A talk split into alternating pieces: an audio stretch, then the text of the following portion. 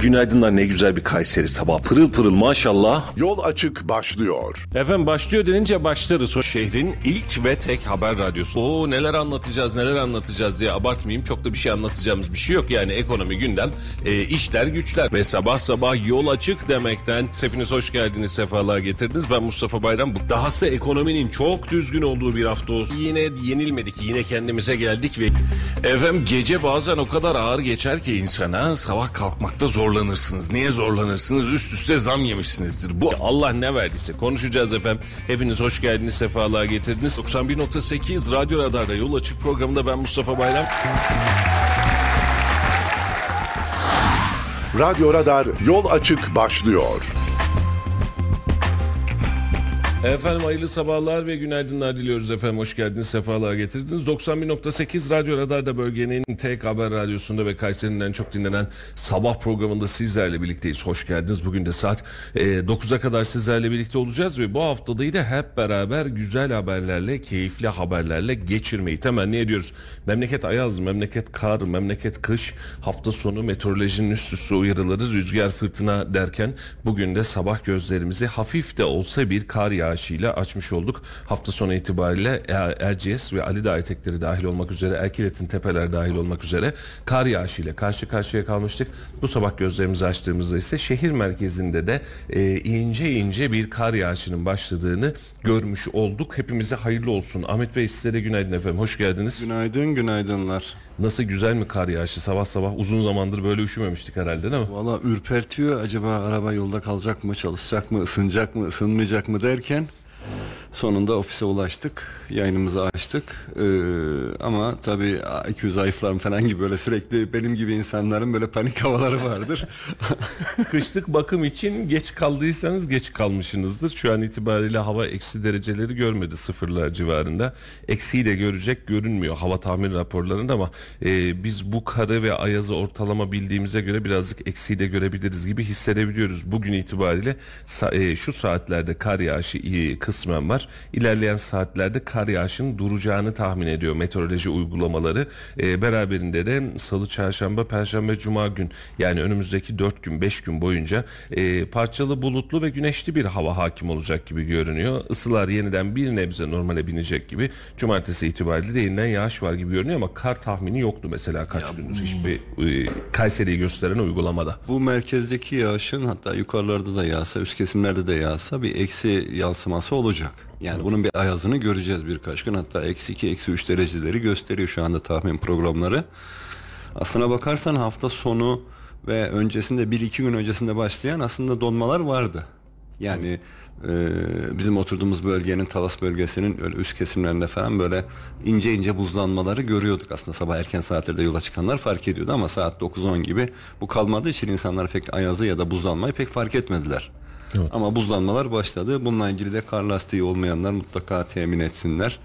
Ee, Antifriz bakımını yapmayanlar için tehlike çanları çalıyor. Tabii tabii, cam silecek dörttür çünkü. Cam silecek sularında yazın yapılan tasarruflar sona erdi. Artık e, silecek suyu koymak lazım. Öyle normal su donma tehlikesi var. Araçlarımız zarar görebilir. Bununla ilgili de herkesi tedbirli olmaya davet edelim. Evet mevsimi geçmeden özellikle araç lastikleriniz başta olmak üzere beraberinde antifriz bakımlarınızı da yaptırmanızı yolunuz açık olması hasebiyle yani yolunuz açık olacaksa bunlar önemli e, dikkat etmemiz gerekecek. Belki şu an itibariyle çok yoğun bir kar yağışı, çok yoğun bir ayazdan bahsetmeyeceğiz ama artık mevsim geldi 11. ayın sonuna geldik.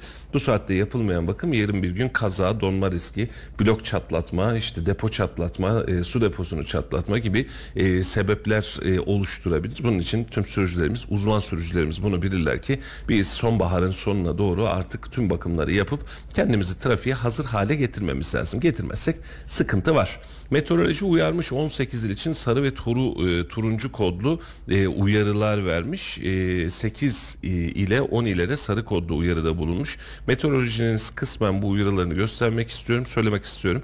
Şu an itibariyle Bugün Kayseri üzerinde böyle bir uyarı yok. Doğu ve e, evet Doğu ve Kuzey yönlerinde bir uyarı söz konusu. Bu hafta içerisinde bakmış olduğumuz zaman da yine meteoroloji tahminlerine bakmış olduğumuz zaman da e, cumartesi gün bir yağış görünüyor. E, Cuma gün kısmen bir yağış görünüyor ama salı, çarşamba ve perşembe gün itibariyle bir miktar rahat. Daha sonraki günlerde ise e, yağmur yağışı ve kar yağışına doğru kendini e, bırakacak gibi görünüyor şu an itibariyle. E, pazar gününü vermiş. Pazar geçtiğimiz gün kısmen yağış değil ama çok böyle abartı bir yağışımız yok Ahmet Bey değil mi? Yani böyle Ya abartı yok da şimdi bu mevsimde e, yani kışın ortasında böyle bu tür ufak tefek yağışlar göz ardı edilebiliyor ama şimdi yazdan geçen hafta içerisine hatırlarsan çarşamba günü salı günü böyle çok güneşli güzel yazdan kalma bir hava yaşadık. Onun hemen akabinde bir geçiş sürecinde insanlar böyle bir şaşırıyorlar. Yani çok az da yağsa e, panik olma durumları olabiliyor. Evet. E, özellikle sürücülerimiz trafikte araç kontrol ve dikkat bakımından dikkatsiz davranabiliyorlar. Yani yağışı hafif alabiliyorlar. O yüzden dikkatli olmakta fayda var. Evet. Hepimize hayırlı bir hafta, hayırlı bir mevsim olsun efendim. Kışı da güzel geçirelim inşallah kazasız belasız. Tadını çıkartalım. Tadını çıkarta çıkarta geçirelim inşallah. Bugün öğrencilerimiz okul zili çalmış olacak ve ve bugün de ara tatilden sonraki ilk okul gününü de gerçekleştirmiş olacaklar. Muhtemelen e, hafta sonu itibariyle kar yağar mı, bir kar tatili olur mu diye tüm öğrencinin rüyası e, gözlerinin önündeydi. Öyle bir dünya yok Allah'tan. E, bugün itibariyle okul başladı ve ara tatil dediğimiz bu enteresan tatil sisteminin de sonuna gelmiş olduk. Ahmet Bey ara tatili seninle konuşmak istiyorum özellikle ama e, girmeyi unuttuk. Şu ufacık bir para piyasası girelim istersen. Daha sonra da ara tatil moduna girelim. Devam E, edelim. unutuyoruz. Paramız yok ondan herhalde bir şey söylemiyoruz ama para piyasasını ihmal etmeyelim. An itibariyle bankalar arası piyasada dolar kuru 28 lira 69 kuruş. Euro ise 31 lira 38 kuruşa kadar yükseldi. E, Euro da dolarda rekorlarına rekor kırdı. E, rekorlarını tazeledi diyebiliriz. Altın ons fiyatında toparlanma var. 1981 dolar civarında. Brent petrolde 81 dolar 18 sent civarından e, ben buradayım diyor. Gram altında serbest piyasada 1885 lira. Bir çeyrek altında ise çeyrek altında da bir rekor söz konusu. 3082 liralık bir fiyat var. Çeyrek altın fiyatları da bunlar. Halil Beyciğim hoş geldiniz. Günaydınlar. Günaydın, hayırlı sabahlar. Programda jenerimizde var ya pırıl pırıl bir Kayseri sabahı diyor ya. pırıl pırıl diye. Yok işte pırıl pırıl değil her taraf dumanlı. Hoş Talas geldin, özellikle getirdin. Kartal'dan Talas'a doğru biraz daha kar yağışlı. Kar yağışı var. Ee, ara tatilden bahsediyorduk. Ara tatilin son günü bugün ve başladı okullar. Bir haftalık çocuklar bir ara verdi, nefes aldı. Ee, şimdi senin çocuk üniversitede, benimki zaten 15 gündür tatilde gibi programlar vardı ama senin çocuklar ara tatili yaşadı. Ee, son 2 yıldır, 3 yıldır da ara tatil muammasıyla beraber devam ediyoruz hayatımıza. Çocuklar tatil olan her kısımdan çok mutlular Allah var. Yani ara tatil, yarı tatil, sonraki tatil, kar tatili. Hep tatil e, olsun. hep tatil olsun. Ee, onlar razı ama e, veliler ve çocuklara yansıması bakımından da hakikaten tartışılması gereken bir durum. Ne dersiniz Ahmet Bey? Ara tatil iyi geliyor mu bizim çocuklara? Valla bence çok saçma sapan bir uygulama. Yani çocuklara tatil diyorsun. Bu tatil dönemini çok da fazla değerlendirme şansı olmuyor. Yani bir kursa bir yere yani e, eğitimiyle alakalı bir şeyler yapalım desen zaten 5 günlük bir tatil normalde cumartesi pazarları çıktığın zaman. Evet. Onun dışında çocukları e, yani bir yere götüreyim desen götüremiyorsun. Evde kalayım desen kalamıyorsun. E, ben çok işe yarar bir tatil olduğunu düşünmüyorum. Neymiş? Çocukların şeyini düşünüyoruz. İşte böyle bir dinlendirme, bir mola verdiriyor. Sınavları bitiriyorlar mutlaka. Bir sınav dönemi geçiyor. Hemen arkasından bir bir haftalık bir tatil veriliyor. Yani bunların çocukların eğitimine çok faydalı olduğunu zannetmiyorum. Ama e, şey konusunda bir şeyler söylemek istiyorum. Bu çocukların karla alakalı tatil beklentisi dün akşam da sayfalarımıza çok fazla gelen böyle tatil mi tatil mi diye hatta bize ekran resimleri gönderiyordu öğrenci kardeşlerimiz. E, lütfen öğrenci kardeşlerimiz okuyun. yani haberin devamını okuyun. Yani şimdi Google'a yazıyorlar okul tatil mi? Sonra orada Google'un özetlediği o başlıklar var ya valilikten yapılan açıklamaya göre Diye işte başlıyor. okullar tatil. İşte diyor bak Google'da diyor okullar tatilmişti diyor. Ya lütfen haberi okuyun diye biz bunlara cevap veriyoruz. Diyoruz ki haber okuyun. Hangi valilik? Hangi tarih? Hemen vereyim bilgisini. Onu da açmıştım. Ee, Şile'de okullar tatil edilmiş. Zonguldak'ta tatil edilmiş. Bolu'da tatil edilmiş. Ee, Sakarya ve Düzce'nin bazı ilçelerinde e, tatil edilmiş. Sakarya'da taşımalı eğitim. Bartın'ın Amasra ilçesinde tatil edilmiş. Karabük'te taşımalı eğitim. Bingöl, Karlova, Yedisu ilçelerinde eğitime bir gün ara verilmiş. Bayağı da verilmiş ya. Sinop Sinop Üniversitesi, Sinop Merkez durdurmuş. Bayağı da durdurmuş yani çocuklar varmış. Bismil Kulp. Ama bizim Kayseri'de yok. Yani böyle bir böyle bir İşte özet, özet haberde valilikten yapılan açıklamaya göre yarın bir gün okullar tatil deyince bizim bütün çocuklar Türkiye'deki hatta dünyanın herhangi bir yerindeki herhangi bir çocuk tamam o başlığı görüyor okullar tatilmiş diyor bize onların ekran resimlerini gönderiyor biz de hepsine diyoruz ki lütfen metni açın okuyun. Yani bir de tarihine bakın bazen geçmiş yıllardaki hani okullar tatil mi anahtar kelimesini aradığınız zaman e, geçmiş yıllardaki 2020-2021'deki tatil e, haberlerinin de e, ilk paragraflarını görebiliyorsunuz. O yüzden önce tarihine bakın. Ondan sonra hangi şehir olduğuna, hangi bölge olduğuna bakın. Zaten Kayseri ile alakalı e, bizi dinleyen gençler, e, öğrenci kardeşlerimiz ya da velilerimiz herhangi bir açıklama olduğunda zaten anında saniyesinde ekiplerimiz bunları takip ediyor. Evet. Sayfalarımızda bunları resmi makamlardan gelen doğru bilgileri sizlere zaten biz hızlı bir şekilde ula- ulaştırıyoruz, iletiyoruz. Günün hangi saati olursa olsun oradan da teyit alabilirler. Ya da diğer resmi makamların e, valiliğimizin özellikle bu konudaki yetkili merci valilikler olduğu için valiliğin resmi hesaplarından Twitter ya da sosyal medya hesaplarından e, takip etmelerini öneriyoruz. Google'a yazıp da okullar tatil mi kelimesiyle çıkan haberlere itibar etmeyiniz. Etmesinler efendim. Okullarına baksınlar. Azıcık gözlerinin önüne baksınlar. Tatil tatil nereye kadar? Ee, sonra yılın yarısını tatile boyuyoruz. Bir anlamı da kalmıyor. Pandemide gördük bunu. Ee, çocuklar okula devam etsin. Çünkü anneler babalar da buna göre bir program yapıyor. İş hayatını buna göre belirliyor. Anne baba çalışan çocuklarda özellikle çocuğun tatil olması onlar için çok ciddi bir sıkıntı. Anneannene babaannene olmadığı iş yerinden izin al e, modu var. Çok rahat. E, öngörülemeyen tatiller olduğu zaman ki bunları meteoroloji genellikle tahmin ediyor ve e, resmi makamları da valilikleri de bilgilendiriyorlar işte yağış miktarıyla alakalı. E, ama son yıllarda yaşadığımız bazı olumsuzluklar oldu hatırlarsanız işte son dakika tatilleri gelişti. Yani akşamdan yağış yapacak işte birkaç gün öncesinden meteoroloji uyarı vermiş hava bozacak yağmur olacak kar olacak yollar kapanacak. E, sabahın saat 5'inde karar açıklanıyor bugün okullar tatil. E tabii bununla alakalı bahsettiğin gibi çalışan velilerimiz e, işte çocuğu ne yapacak, nereye bırakacak, okula götüremeyecek. E, bununla ilgili sıkıntı yaşatlar oluyor. E, resmi makamların da bu konuda vakitli açıklamalar yapmalarını yani insanları böyle çok fazla soruya boğmadan, e, karışıklığa mahal vermeden vakitli ve doğru e, tahminlerini açıklamalar yapmalarını bekliyoruz. Erken tedbirle yapalım hay hay. Ee, nice tatiller olsun çocuklarımıza da hayırlı bir e, ikinci e, ara dönem e, dileriz. Efendim piyasa gelişmeleriyle başlamıştık. Çocuklar ve mevsim bizi birazcık e, böyle başka bir tarafa doğru alıyor. Güzel de oluyor Allah var. E, ama e, bir taraftan da o karın yağışıyla beraber hafta sonu e, görmüş olduğumuz ayazı önümüzdeki günlerde göreceğiz gibi. E, belki donmayacağız belki eksi üçler beşler olmayacak ama hava sıcaklığı o ayazla beraber hissedilene e, daha düşük hale gelebilecek. E, bu hafta itibariyle Merkez Bankası'nın faiz kararını bekleyeceğiz herhalde değil mi Halil Bey? Bu hafta mıydı kararımız? Bu hafta. Bu hafta Merkez Bankası'nın faiz kararını bekleyeceğiz ve muhtemel itibariyle yıl sonuna kadar 40'a ulaştırılacak bir faiz kararından bahsediyoruz. Belki bu ay e, 250 bas puanlık bir e, artırım yapacak. Belki de 500 bas puan tam yapıp aralığı belki de pas geçecek ya da belki de daha fazla yükseltecek. Bunu bilmiyoruz. Ama bu hafta e, dananın kuyruğu kopacak dersek herhalde e, çok da farklı, çok da yalan olmuş olmayacak ve yıl sonuna doğru faiz ortalamamızda görmüş olacağız. Euro ve dolar da faize e, ve piyasa koşullarına yıl sonu tahminlerine yaklaşmak için e, neredeyse adeta mücadele ediyor. 28 lira 69 kuruş olan bir e, dolar kurundan 31-37 olan bir euro kurundan bahsediyoruz ki son 15-20 gün içerisinde euro yaklaşık 1,5-2 lira civarında bir üzerine e, fark koymuş oldu. Bu da birazcık kritik fark haline gelmiş oldu.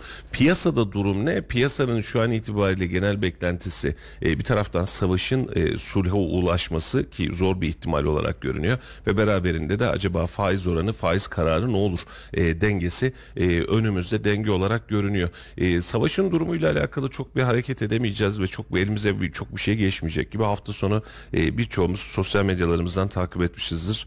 E, Alman bir gazetecinin Cumhurbaşkanı Recep Tayyip Erdoğan'a sormuş olduğu bir soru ve Tayyip Erdoğan'ın da o uzun uzun uzun soruya vermiş olduğu bir cevap vardı.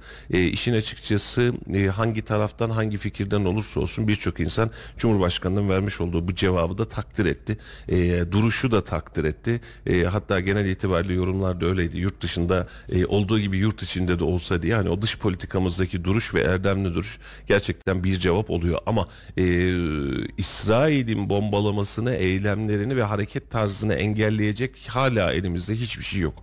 Yani e, herhangi bir düzlemimiz yok. 15 bine yakın insanın hayatını kaybettiği, çoluk çocuk, genç, yaşlı fark etmeksizin sivillerin katledildiği e, bir terörist devlet saldırısı, terörist saldırısı, devlet bile demek belki zor, e, saldırısıyla karşı karşıyayız ama dünyanın geneli hala buna gözlerini kulaklarını kapatmak için elinden gelen mücadeleyi yapıyor ve hatta buna karşı çıkanları da tutuklamaya, e, tutuklamaya çalışmaya ya da eylemlerini engellemeye devam ediyor ki görünür itibariyle çok kısa zamanda e, geçebilecek de bir e, süreç olarak görünmüyor. Ne dersin Ali'ciğim?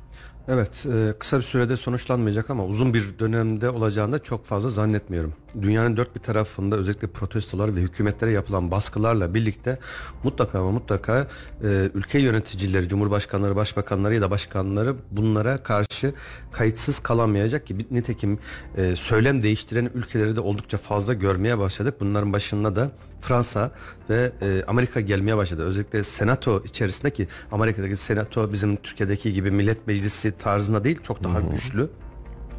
Blinken'ın açıklamaları var. Bir taraftan Biden'ın hala destek açıklamaları var ama Senato ve Blinken üzerinde de hükümete karşı baskılar var. Almanya'nın baskısı, e, Almanya'nın tutumu enteresandı. Gereken cevabı zaten Cumhurbaşkanımız verdi. Ağzının payını verdi tabiri caizse. Bir sol kroşe çekti. İngiltere öbür tarafta ve e, savaş gemileri hala varken diğer taraftan Hakan Fidan'ın önemli bir açıklaması vardı. E, dikkat ettiniz mi bilmiyorum. Biz hala dedi e, diplomasiyle çözmeye çalışıyoruz ama diplomasinin tıkandığı noktada başka çözümler de başka tedbirler de gündemimizde dedi. Bu çok önemliydi. E şimdi diplomasiyle çözemediğini neyle çözersin? Tabiri caizse eski tabirle kaba kuvvetle. Kaba kuvvet olmayabilir. Olur mu, Orada olmaz e, şimdi ekonomik Bilmiyorum. şartlarınız var, silahla alakalı şartlarınız var, e, destekleriniz var. Yani ekonomik e, bir ambargo uygulamak, ilişkileri tamamen askıya almak, ekonomik giriş çıkışları durdurmak, e, hem alım hem satımları durdurmak, boykotları hızlandırmak gibi seçenekler de var. Biz birazcık e, böyle kendimizi şey e, daha güvende hissetmek ve daha güçlü hissetmek adına bunu tercih etmeyi e, algılamayı tercih ediyoruz ama bu çok doğru bir tavır değil. Yani Türkiye şu an itibariyle İsrail-Gazze arasında, İsrail-Filistin arasındaki savaşa askeri bir taraf olarak uluslararası meşrutiyet anlamında da giremez.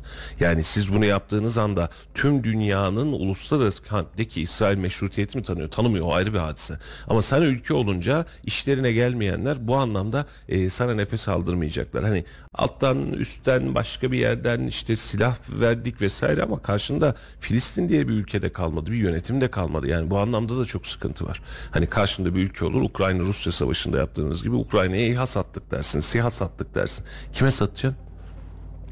karşında bir güç de kalmadı yani bir hükümet de kalmadı bir ayar da kalmadı. Bunun için ben Hakan Fidan'ın bu açıklamasını hani evet aba altından sopa gösteriyor bak yani sonuç diyor da e, bu dünya kamuoyunu da aslında aynı yere çekmek için söylediği bir hadise. Biz kılıçlarımızı çektik cepheye gidiyoruz.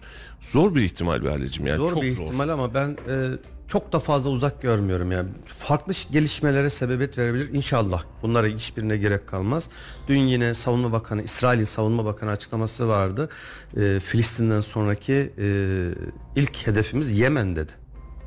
Yemen biliyorsun resmi olarak savaş ilan etti. Evet. E, İsrail'in elinde oldukça fazla uzun menzilli füzeleri var. Ha, ne yapabilir? Arada Ürdün falan var uzak bir yer ama hiçbir şey olmazsa şehirlerini yerle bir edecek kadar da gücü var. E, e, Arabistan Yemen'den atılan füzeleri durduracağını, savunma sistemleriyle durduracağını ve kendi toprakları üzerinden İsrail'e füze geçişine mani olacağını açıkladı. Bir anlamda İsrail'e desteği var. Yani enteresan gelişmeler. Umarız ki çok da fazla sürmeden e, bir an önce biter diye umut ediyoruz. Valla İsrail'in Yemen ısrarı sadece bölgeyi temizlemek adına olur. Çünkü Yemen uzun zamandır Suudi Arabistan'la çatışıyor. Ee, Yemen dediğimiz yerde Suudi Arabistan'ın da altında, Yemen Denizi, Kızıldeniz'in de altında e, bir alan. E, bu anlamda da çok hani böyle e, hemen dibimizde iki tane bir şey attık filanla geçmiyor. Kızıldeniz'i açıp gitmeniz lazım. Ama Yemen e, füzeyle bir şeyler yapmaya çalışıyor ama Aradaki mesafe de çok kısa bir mesafe değil. Ama tabii ki İsrail bu savaşı kazanır ve bu savaşın sonunda da evet ben istediğimi aldım ve istediğimi yaptım derse e, tabii bunun da karşılığında bölgede kan kusturmaya, bölgeyi daha fazla kontrol etmeye devam edecek. Keşke gücümüz olabilse Halicim. Yani keşke e, biz buradaki katliamı durdurabilecek nitelikte gücümüz olsa İslam dünyasının bir araya gelip hadi bir bakalım ne yapıyoruz hötlem filan diyebilecek bir gücü olabilmiş olsa Suriye paramparça, Lübnan ortada yok, Mısır zaten ele geçirilmiş durumda. Irak yıllardır paramparça. Suriye Suudilerden hiç bahsetmiyoruz bile Arabistan'ın e, durumuyla alakalı. E, etrafta neredeyse bölge bölge bırakılmamış. Ürdün hakeza öylesine, Lübnan öylesine. Yani sen bu bölgedeki insanları bir araya getiremediğin için, Müslüman dünyasını bir araya getiremediğin için neyle getiriyorsun Müslüman dünyasını bir araya? Mesela Arap ülkelerini petrol fiyatıyla alakalı bir araya getirebiliyorsun. Ne yapalım diye. Bunun dışında yine bir araya gelmiyorlar. Ya da e, işte Amerikan Büyükelçisi gelecek mi diye bir araya geliyorlar. Mesela Amerikan Başkanı gelecek mi diye bir araya geliyorlar. E, burada sadece dik durmaya çalışan bir İran vardı işin içerisinde. İran'da zaten o dik durmayı yaparken de bir taraftan Şii ve Sünni ayrımını İslam coğrafyasına e, müthiş derecede yayarak aslında İslam coğrafyasının da doğru düzgün bir araya gelememesinin önemli sebeplerinden bir tanesi. E, böl parçala yönet onların meşhur taktiği. Böldüler parçaladılar ve şu an itibariyle de bölgeyi yönetiyorlar. Bugün orada olan hadise yarın bizim sınırımıza olabilir anlamına da geliyor bu. İslam dünyasının tamamı içinde bu anlama geliyor. Çok uyanık olmamız gereken bir süreç ama e, karşısında durmamız şu anki güçlerimizde, şu anki konjektürlere gerçekten zor gibi görünüyor.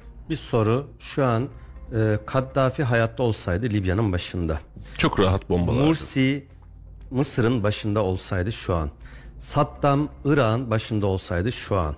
E, böyle bir şey olabilir miydi? Bugünkü sahneler olur muydu? Hmm, imkansıza yakın da desek İmkansıza yeridir. yakın. Yani şöyle çok ciddi bir savaş hadisesine dönerdi. Arap savaşı hadisesine Zaten dönerdi. cesaret edemezdi. Aynen öyle. İsrail zaten böyle bir şeye cesaret edemezdi.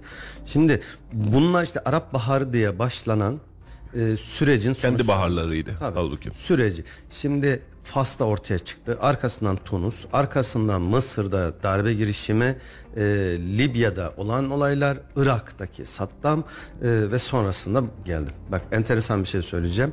1982. Ta bundan kaç yıl olmuş? 30 yıl mı olmuş? 30 40 yıla yakın bir zaman. 1982 tarihinde İsrail Savunma Bakanlığı'na bağlı Düşünce Kuruluşu'nun raporu var. Yaptıkları strateji ve gelecek 30 yıl içerisindeki hedefler açıklamalarında bugün yaşadıklarımız, çevre ülkelerdeki yaşadıklarımızın tamamı gerçekleşmiş durumda. Adamlar o zaman yazdıklarında belki basın çok üzerine durmadı.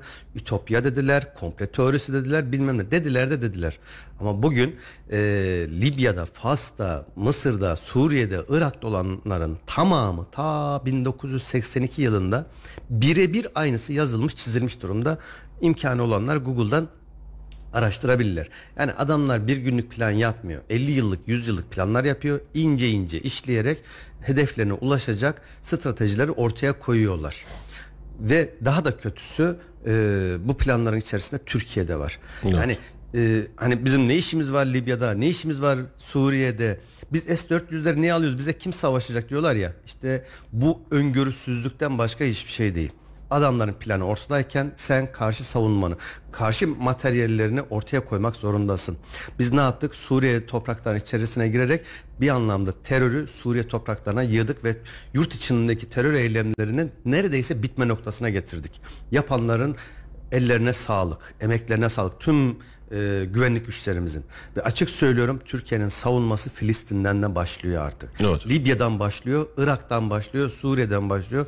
Bunları Başladı, görmek baş- lazım. başladı ve geçti bile yani. Aynen. e, Görmek lazım, anlamak öyle. lazım, uyanık olmak lazım ve Türkiye'de de denemediler mi bunu? Mısır'da 2011 yılında e, Mursi'nin indirilmesi, Sisi'nin Amerikan uçağı Sisi'nin başa geçirilmesi. Türkiye'de de bak biz barikat olaylarında yaşadık bunu. Gezi olaylarında yaşadık bunu. 2016'da e, darbe kalkışmasında yaşadık bunu. Aslında tüm bunların Başaramadılar ama başardılar Ali'ciğim. Şimdi bak o dönem itibariyle de şunu da hesaba katın. Başaramadılar evet. Ee, senin ülkenin yönetimini ya da liderini ya da halk ayaklanmasını sağlayamadılar ayrı bir hadise.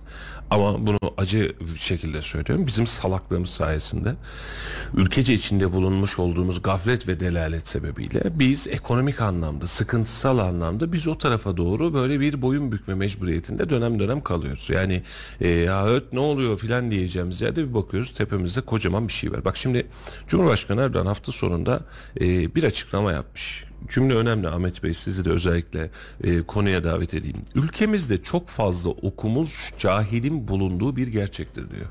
neresinden çekersen oradan anlaşılacak bir cümle. Ülkemizde çok fazla okumuş cahilin bulunduğu bir gerçektir diyor. Ya bu cümle bana şeyi hatırlatıyor ya. Bizim fikirlerimize katılmıyorsanız okumuş cahilsiniz gibi bir şey geliyor yani bana. Tam tersine ben şöyle söyleyeyim. E, tespit doğru. Bunda herkes hem fikir ama herkes kendi tarafından bakıyor. Yok, yok. Dün bayağı bir yorum okudum. Çok enteresan yorumlar var. Ee, ben sadece şundayım. Şimdi okumuş ve cahil. Çok fazla sayıda. Ben sadece şuna dönerim. Valla e, Cumhurbaşkanımız doğru söylüyor. Yani bu memlekette okumuş ve aklının içerisinden düşünce, fikri özgürlük, izan, nizan, geliştirme, iş akışı, kul hakkı, din, iman, milliyet geçmeyen tonlarca insan var herhalde. Ben son 20 yılı, son 21 yılı hesaba katarak Tayyip Bey diyorum ki yani sizin katkınız yok mu burada? Mutlaka Bu var. okumuş cahilliklerde. Ki hala okuyan öğrencilerimiz biz onlarca programdır konuşuyoruz. Okuyan, üniversite okuyan, lise okuyan, onu okuyan, bunu okuyan. Onlarca, binlerce, milyonlarca insanı hala cahil cühala mezun edip göndermeyi ve sadece iş bulmak adına bir kapının eşiğinde durmayı kendimize şiar edindik ve böyle devam ediyoruz. Şimdi diyorsunuz ki ülkede oldukça fazla okumuş cahil var. Vallahi doğru. Doğru. Ama bunu yaparken bu sistemi değiştirmek için elimizden yani hani bakan e, Fahrettin Koca'nın söylediği vardı ya hani hastalıkla mücadele için elimizde güçlü bir silah var yakalanmamak diye. Ya bunları cahillikten kurtarsak ya o zaman. Biz ülkeyi cahillikten kurtarsak ya. Yani oturup fikirleri tartışabilsek ya. Oturup insanları ve hatta sizi tartışabilsek mesela. Bunu Tayyip Bey üzerinde de söyleyeceğim. Sizle tartışabilsek. Otursak bunun hicvini gerçekleştirebilsek. Otursak bunun karikatürünü, bunun komedisini gerçekleştirebilsek. Hiç sesimiz çıkmasa.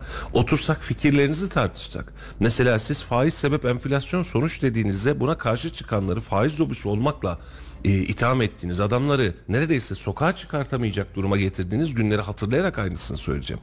E, peki bunları da bir özgürleştirsek ya, eğitimi özgürleştirsek ya. Üniversitenin kapılarına bir bakın arkadaşlar. Akademik kadro. Öşke eskiden YÖK'e hani YÖK her şeye karşı filan muhabbeti vardı ya. YÖK'ün en azından iyi kötü alternatif bir tanımı vardı. Şu an itibariyle hükümete yakın olmayan herhangi bir rektör var mı? Olabilir mi? Mümkün değil. Bitti. Ama zamanında 28 Şubat döneminde de aynı yökü biz öğrencileri Tam üniversite, tersi. üniversiteye sokmayan bir yök Aynen öyle. karşılaştık. Bak şimdi- Böyle taban tabana zıt. Tabii tabii. Zaten hadise şu Halil. Şimdi birinin eline bir güç geçiyor. Diyor ki ben tüm kadroları kendimle alakalı yapacağım. Ya bu adam nitelikli miydi? Şuradan mezarından Mimar Sinan kalksa gelse farklı fikirdeyse mimarlık fakültesinin başına getirmiyorsun. Ya adamın bece... Yo umurumda değil bana ne diyor adam. Şimdi üniversite sistemini yok ettik. Milli eğitim sistemini hakeze aynı mantıkla yok ettik. Şimdi Allah aşkına söyleyeyim bakanlıklarda vesairelerde siyasi olarak karşı taraf olan bir adamın müdür olması filan mümkün mü? Mümkün değil. Mümkün değil ya. E peki hangi cahillikten bahsediyoruz? Şimdi cahillik dediğini aşmak dediğin hadise şu. Ahmet Bey bir şey söylüyor, sen bir şey söylüyor. Yok kardeşim bu böyle olmaz diyoruz. Bir konu konuşuyoruz değil mi? Yani ortaya bir fikrin oluşumu var. Sen fikri oluşturmaktan vazgeçiyorsun zaten. Hani Taner Bey'in meşhur hadise vardı ya eğitim seviyesi arttıkça AK, AK Parti'nin hitap ettiği kitle değişiyor diye. Bu böyle mi bakalım işe?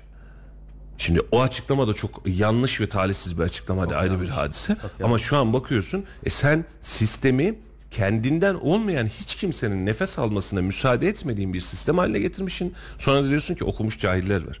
Okumuşların hepsi sende. İş imkanı vermiyorsun, aş imkanı vermiyorsun. Ondan sonra okumuş cahiller diyorsun. Yani böyle bir kısır döngü içerisinde kendi kendi sistem kendi kendisini kemiriyor şu anda. Sistem kendi kendine de topuğuna sıkıyor her geçen gün. Şimdi Düşünsene çok özür diliyorum Halil'cim. Yani sen yönlü ve taraflı olarak bir adamı göreve getiriyorsun. Adam çok iyi olabilir hiç sıkıntı yok. Ama başka bir gruptan bir adam eğer burada bulunmuyorsa ben bu iyilik noktasında tereddütlüyüm. İyiler hep senden mi çıkıyor? Karşı taraftan yok. Şimdi siyaset içerisindeki insanlara baktığın zaman e, acaba şimdi hafta sonu şöyle bir şey düşündüm. Acaba bu insanlar siyasette olmasalardı dışarıda ne iş yapıyor olurlardı?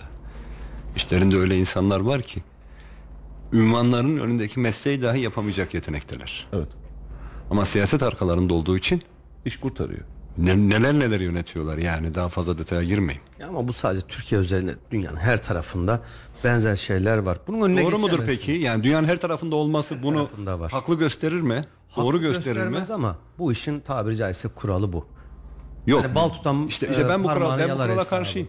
Böyle bir kural olamaz ya. Şimdi zaten bak biraz önce bir şey konuşuyoruz Ali'cim. Biz İsrail'e karşı bugün durabileceksek, dün Mursi'yi o tahtından indirmeyeceksek, Libya'da bunu sağlayabileceksek biz önce kendi içimizde bu dinamizmi sağlamamız lazım. Kesinlikle. Yani biz şimdi kendi içimizde etimiz yanım ya şimdi e, basit basit şeyler konuşuyoruz. Mesela geçtiğim gün konuştuğumuz hadise. Yani biri söylüyor mesela yani diniyle alakalı öbürüyle alakalı veriyoruz alıyoruz başka yorumlar yapıyoruz. Şuradan bir adam geliyor işte geçen gün geldi Mehmet Okayan geldi. Yani bir bakıyorsun ya bambaşka bir yere gidiyor filan. Abi biz nereye takılıyoruz ya? Yani e, baktığımız yer toplumsal olarak birleştiğimiz yer cehaletimiz yana bilgimiz nerede ne kadar kaynaklı? Gerçekten zihnim yanıyor. Tayyip Bey çok doğru söylüyor ama ben bunu yani burada bizim de sorumluluğumuz var. Senin evladına karşı sorumluluğum var ve ülkeyi yönetenlerin bu sistemi oluşturmakla alakalı sorumluluğu var. Çok üzülerek söylüyorum bakın bugün itibariyle Anayasa Mahkemesi'nin e, varlığını veya duruşunu dahi sorgular haldeyiz doğru mu doğru o gün yayının başında da söyledim. Anayasa Mahkemesi çok yanlış bir karar dahi almış olsa Anayasa Mahkemesi'nin hukuki üstünlüğünü ya da duruşunu zedelememen lazım. Şimdi burada Vali Bey bir yanlış yapmış. Emniyet Müdürü bir yanlış yapmış. Şimdi sen Emniyet Müdürü yanlış yaptı diye Emniyet Teşkilatı'nı lağvetmekten bahseder misin? Müdür yanlış yapmış. Lağveder misin? YÖK Başkanı bak biraz önce çok güzel söyledin. Okullara çocukları almayacağız diye. Bildiğin eziyet ettiler. 2000 yıl öncesinde. Şimdi YÖK'ü mü lağvettik biz? Milli eğitimde sorunlar oldu. Milli eğitimi mi lağvettik? Derneklerin, vakıfların bazı hücrelerinde, bazı evlerinde tacizler, tecavüzler, skandallar oldu. Biz bunları mı lağvettik? Yaptık mı bunları? Başındaki adam ya da herhangi birisi yanlış yaptı diye kurumu yok etmek gibi bir mantığınız olabilir mi? Düzenleme yaptılar. Zaten Anayasa Mahkemesi ile alakalı konuşulan konu da yeniden dizayn edilmesiyle alakalı. Şimdi e, eğitim sisteminde söylediğine yüzde yüz katılıyorum. Son 20 yıla, 20 21 yıla e, hükmeden bir hükümetin başındasınız. Evet. Bugün bu sonuçlar varsa e, o zaman en büyük sorun da zaten sendedir demektir. Aynen öyle. Eğitim sistemini adam gibi yapamamışız. At yarışı misali çocukları birbirleriyle yarış haline getirmişiz ve tek çözüm üniversite okumak olarak göstermişiz. Mesleki eğitime e, yeterince önem vermemişiz. Veriliyor ama yeterince değil. E, Şimdi bir taraftan hani söz var ya Türkiye'nin yüzde 99'u Müslüman bir ülke. Yok abi öyle bir oran yok. Yüzde 99'u Müslüman falan değil. Bu oran belki yüzde 60'lardadır 70'lerdedir bilmem. Ama yüzde 99 olmadığı kesin. TÜİK verilerine bakmak lazım. TÜİK verilerine. Enflasyon gibiyse o, orada ver- farklı o, o, o veriyi şöyle görüyorsunuz Müslümanlığı. Kimliğinize gidiyorsunuz. Zaten siz doğarken aileniz Müslümansa bizimkiler Müslüman da elhamdülillah. İslam diye de yazmıyor. Nüfus cüzdanında da yazmıyor. Onu da kaldırdılar Yok, biliyorsun. yani nüfusa geçerken hani başlangıç olarak bunu böyle yazıyorsun. Sen gidip de ben dinimi değiştirdim demediğin ya da ankete katılmadığın sürece sen gizli bir hücresin varsın yoksun. Müslümanlık tek başına önemli mi? Şimdi tabii ki önemli Müslümanlık. Dinin tabii ki önemli. Bu ayrı bir hadise. Ama bizim Türkiye Cumhuriyeti'nde ki geçen gün e, sayın sanırım Murat Bardakçı'nın bir hadisesi vardı. Yanlış hatırlamıyorsam. Çok önemli bir laf söylüyor. Diyor ki bakın Türkiye Cumhuriyeti yeni bir Türk devleti değildir devam eden devletin rejim değişikliğidir. Evet, Rejimini doğru. değiştirmiştir. Yani padişahlıktan sen tutuyorsun, cumhuriyete geçiyorsun. Yani çok uzun zamanlı belki de dünyanın en önemli e, vatanlarından birine sahipsin ve bunun içerisinde sadece bakacağın hadise dininin ne kadar olduğuyla alakalı değil. Mesela bizim içimizde Yahudiler vardı. Ortodokslar vardı, Hristiyanlar vardı. Hala da var. Hala var. Ve bunlar bazen senden benden daha fazla Türk milliyetçisi haline de gelebilir. Ermeniler vardı ya. Kayseri'nin neresine varsan var. Ermenilerden kalma evler, şunlar bunlar. Yani bölge olarak baktığın zaman Onlarla alakalı da e, Mustafa Cingil hocamın farklı bir teorisi var aslında yerinde de bir teori de yani e, onu da uzun bir zaman tarih programında anlatırız anlatırız. Yani bu insanlar bildiği Türk milliyetçisi olarak cephede savaşmış insanlarımız vardı bizim. Yani şimdi bu mantıkta bakmış olduğun zaman sen Müslümansın mı tek başına? Yok. Sen Türkiye Cumhuriyeti'nde bu toprakların içerisinde yaşayan bir Türk ırkının ne olduğu işte Kürt müsün, Laz mısın, Zaza mısın öyle değil yani sen bu bu toprakların içerisinde bir bir şahıs ve bu toprakların ebediyeti için senin e, mücadelen için senin ezilmemen için senin bugün Filistin'in yaşadığını yaşamamak için e, dik durmaya eğitim sistemini, sağlık sistemini, silah sanayini, sanayi sistemini, üretimini, tarımını her şeyini e, toparlaman gerekiyor. Ve bunu yaparken de işte Tayyip Bey'in açıklaması da bize mihenk oluyor. Yani o toplumda çok fazla okumuş cahil var. Vallahi doğru. Ama bunu nasıl düzelteceğimizin cevabı da bende değil zannedersin. Değil mi? Kesinlikle. Bende değil. Şimdi okumuş cahilden bahsediyorsun. Senin dün yani bunu Tayyip Bey üzerinde söylemiyorum. Bunun birazdan şimdi CHP ile alakalı da bir açıklama var. Ona da geçeceğim aynısını. Şimdi e, faiz lobisi dedin karşısına çıktın. Diğerleri dedin, ötekiler dedin deyip hep ayrıştırdık. Ve senden olmayan herkesi aslında biz karşı tarafta bir mahkumiyet zincirine getirdik. İşin kötü tarafı e, sadece bunu hükümet yapmadı. Muhalefet de aynı şekilde yaptı. Ona da geleceğim. Herkes yaptı. Şimdi bu kadar saçmalığın içerisinde gittik ki balyoz başladı hepsine tüy öcü Ergenekon bunlar var ya zaten böyle. Sonra bir baktın 17-25 Aralık başladı o gündem tersine döndü. Dün balyozdan aldığımız adamları bugün vatan kahramanı yaptık. Ne kadar doğruydu vallahi bilmiyorum. Gerçekten bilmiyorum. Bunun adaleti bende değil. Mesela adam 10 tane suç işlemiş 5 tane güzelliği var. Ya da 10 tane suç işlemiş 10 tane güzelliği var. Güzelliğine bakıyoruz adam ne kadar güzel bir adam diyoruz. Kötülüğüne bakıyoruz içeri atıyoruz. Ben anlamadım ki hangi yerdeyiz.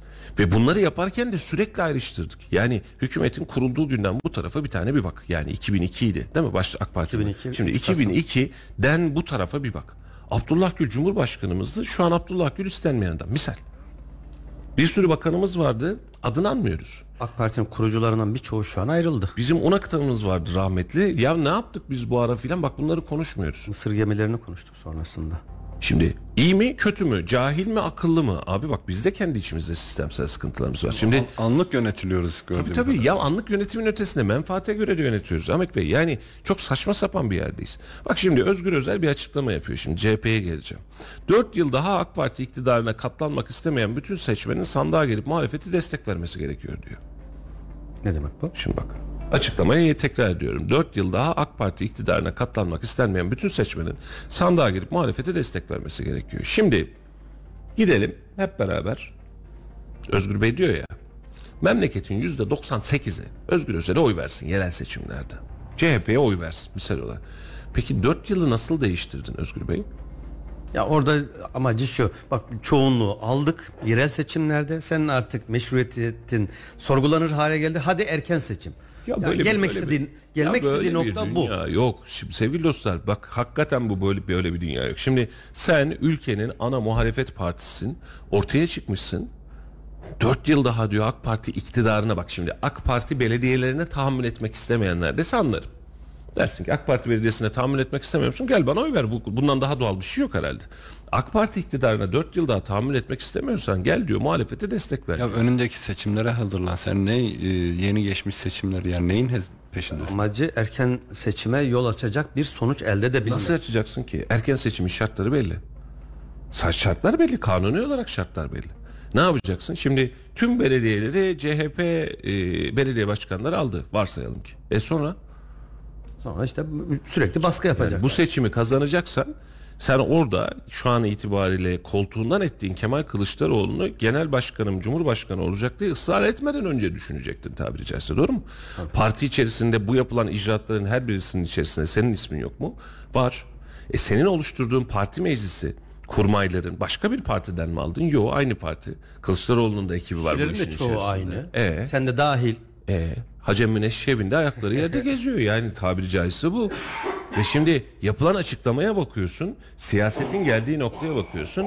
Ben şu an itibariyle bir muhalefet partisi liderinin şu açıklamasını tercih ederim. Mesela biz İstanbul'da, Ankara'da, İzmir'de ve hatta tüm Türkiye'de biz seçim çalışmalarımıza başladık. Şu şu şu ekiplerle çalışacağız, şu farklılıklar yapacağız filan. Önünde bir yerel seçim var. Çalışacaksan buna çalışacaksın. Bir sonraki seçim 4 yıl sonra canım abim. 4 yıl sonra sabredeceğim. Sabretmek istemiyorsan vakti zamanında iyi çalışacaksın. Hatta sen bu 4 yıla iyi çalışarak devam edeceksin. Doğru mu? Son 6 aya 1 yıla bırakmayacağız. Bırakmayacaksın. Son dakikada kim aday olsun acaba Cumhurbaşkanı adayımız bile yok demeyeceksin. Üç ay kalana Ondan kadar. sonra da ha memlekete sen de bir deva olacak mısın, şifa olacak mısın buna bakacağız. İşte Pervin Buldan'la konsere gittin, yok öbürüyle bilmem bir şeye katıldın. Girişte Selahattin Demirtaş'ı andın. Bak biz buna ayarız. Memleketçe ayarız. CHP, CHP'nin kimliğine mesela Kemal Kılıçdaroğlu'nun öyle bir özelliği vardı işte türbanlı kardeşim de derdi cemaatte filan herkes de dokunmaya yani herkes için CHP teorisi de e, sloganı da bu diye yani böyle her iyi tamam da durduğun yerin bir kısmı bizi e, irite ediyor. Yani bak bunlarla beraber yan yana durursan biz çok mutlu değiliz dedirtiyor. Aslında seçmen de sana bu mesajı veriyor. Başlar- Ama bunu anlamayacak kadar kulağını sağır. Daha başlarken Bismillah daha birinci dakikada genel başkan olmuşum. Daha birinci dakikada 1-0 geriden başlıyorsun. Kemal Kılıçdaroğlu'nun şuna şuna şuna diye saydığı, selam gönderdiği, terörle iltisaklı olan ya da bir şekilde göz altında olan, hapishanede olan, tutuklu olan insanlara selam verdiği kişilerin birebir aynısını Özgür Özel de saymadı mı? Saydı. Orada bir 6-7 isim saydılar. Tamamı birebir aynı. E, İkisinin de metnini yazan aynı kişi mi o zaman? Ya da aynı yer mi? Muhtemelen aynı kişi ama yazmış ya herhalde. sen yeni bir CHP diyorsun. Yenilikçiler, eskiciler, yeniciler falan diyorsun. Değiştirmişsin. Tamam. Çoğunluğu almışsın. Demokrasiyi uygulamışsın. Harika. Ya başlama ya. Başlama de ki herkese kucak açıyoruz de. CHP herkesin partisi de. Tüm Türkiye'nin partisi de. Evet. Ama sen belirli bir zümreyi hedef alırsan kendine ya kusura kalma bugüne kadar neyse bundan sonra da aynısı olur. Vatandaşın gözünde de bu olur. Kendi seçmenin gözünde de bu olursun. Yapma. Acaba onların penceresinden bunu mu dediklerini zannediyorlar? Yani herkese Bilmiyorum neye istinaden söylüyorlar ama bu e, tabiri caizse bu kafayla gidersen en son 28 Mayıs'taki seçimden çok farklı bir sonuç bekleme. suçluluğu ispat edilmiş insanlara selam göndererek herkese mi selamladıklarını zannediyorlar? Bilmiyorum. Tüm kader mahkumlarına diye başlayacaksın ama biliyor musun? Bilmiyorum. E o zaman sen de kendini yenilikçiler diyorsun. O, o zaman yeni bir şeyler söyle. Yeni bir duruş sergile. Şimdi, e, yıllar öncesinde çok koyu CHP'li hatta milletvekili zamanında e, abim e, böyle bir seçim süreci hatta gezi olaylarının öncesiydi. Dedim ki abi ne zaman değişir CHP dedim. Cevap şuydu hiçbir zaman dedi. Çünkü bu kadar uzun yıllarca kurumsallaşmış bir altyapı yani örümcek abiyle kurumsallaşmış. Anladın mı? Yani bunu değiştirmek gerçekten zor bir zanaat. Özgür Özel genç bir adam diye işte bakıyorsun. Daha yaşça genç olarak bakıyorsun. Aynı tezgahtan çıkıyor. Mesela bunun içerisinde ya Ekrem İmamoğlu mu filan diye konuşuldu. Tırt geçti o iş. Yenileyecek, toplumun tüm kesimlerine hitap edebilecek ya da toplumda ben hükümet olmak için uğraşıyorum diyebilecek bir CHP zor. Ne olur söyleyeyim ben size. Biz yerel seçimi e, şu anki kadrolarla atlatırız. Yerel seçimden sonra muhtemelen Türkiye siyasi tarihinde ya gerçekten nitelikli yeni oluşumlar çıkar. Nitelikli bahsettiğim. Bu bahsettiğim oluşumlar da Doğru Yol Partisi gibi, ANAP gibi, merkez sağda. Anladın mı? Daha ortada. Dikkat edersen siyasette bu kalmadı. Merkez sağ diyebileceğimiz hadise AK Parti. Halbuki AK Parti muhafazakar sağydı. Doğru mu? Yani Refah Partisi sağ. Şimdi onu da ben üstleniyorum dedi. E şimdi sol görev yapamayınca solu da hatta muhalefeti bile kendisi üstlenen bir AK Parti tabanına doğru döndü. Ve şu an itibariyle siyaseten çaresiz durumdayız. Yani bak yarın bir gün seçimler gelecek, sandık önümüze gelecek. Şahıslar üzerinde oy vermeye çalışacağız. Şahıs hangi şahıssa biz buna bakalım diyeceğiz ama siyaseten de vatandaşı çaresiz, vatandaşı sessiz sedasız bırakabilen bir siyaset. O şahıslar da önümüze zaten siyaset koyacak. Yani vatandaş olarak öyle bir bağımsız aday herhalde 3-5 tane küçük ilçeden çıkacaktır ama Onun dışında çıkmaz. büyük yerlerde öyle şahısların çıkıp da kardeşim ben bu şehrin tanınan bilinen insanıyım. Ben bu şehir için şunları yapacağım diyecek insanlar çıkmıyor. Çıkarsa da şöyle oluyor. Seçilebilecek bir partiden değil. Şimdi adam mesela Kayseri'den aday adayı çıkacak. Aday çıkacak. Tamam ben AK Parti'den koymak istemiyorum. E MHP'de zaten ortağı bu da olmaz. Yani birinden biri alıyor zaten. E bunu da geçtik. Abi CHP bana yaklaşmaz. Benim bildiğim bir tane Mersin'in bir ilçesinde asker arkadaşımı gördüm sosyal medyada. O bağımsız aday. Belediye başkanı. Ben onun dışında görmedim daha.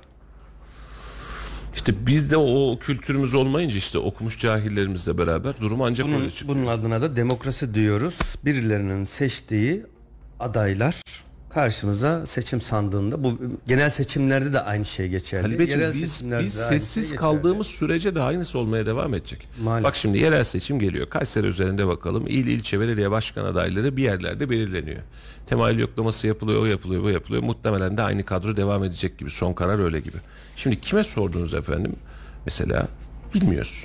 Biz böyle baktık. Peki hayırlı olsun. E nasıl çıkacağız bu işin içinden? Onu da bilmiyorum. E, şehri geleceği bura mı götürecek? Bu takım mı götürecek? Belirsiz. Aday adayları niye daha öncesinden ortaya çıkmıyor? E, başka- Temayüllerden önce. Temayüllerden önce birileri Temayülün çıkacak. açıklaması, temayülün açıklaması şu. Partide ne kadar seviliyorsun? Heh, aynen öyle. Ama şu var bak 6 ay önce ya da 9 ay öncesinden Mustafa Bayram X bir parti aday adaylığını koydu. Bak Allah daha partiyle hiçbir bağlantısı yok. Herhangi bir partiyle alakası yok. Daha görüşmemiş. Bak hiç şey yok. Kendi adaylığını koyuyor. Kendine güvenmiş. Bir başka isim Ahmet O zaman derler ki sen hayırdır derler. başka bir partinin aday adaylığını koymuş ve bununla alakalı da şehirde çalışma yapıyor. Sadece ben aday adayım demiyor. Bak şehrin genelindeki genel algıyı değiştirecek altyapıyı oluşturuyor. 9 ay öncesinden, 6 ay öncesinden. Vatandaşa dokunuyor, e, kendini anlatıyor, projelerini anlatıyor, hedeflerini ortaya koyuyor ve bir taraftan da kamuoyu oluşturuyor. Kamuoyunu oluşturmasıyla beraber parti parti genel merkezinde o temayül yoklamalarında bu sefer Mustafa Bayram ön plan çıkıyor. Normalde hiç genel merkezin Mustafa Bayram'dan haberi yok. Bilmiyor. Aday adayı olacağı da belirsiz. Ama Mustafa Bayram burada bir şeyleri değiştirebiliyor. Ahmet Billur başka bir partinin değiştirebiliyor.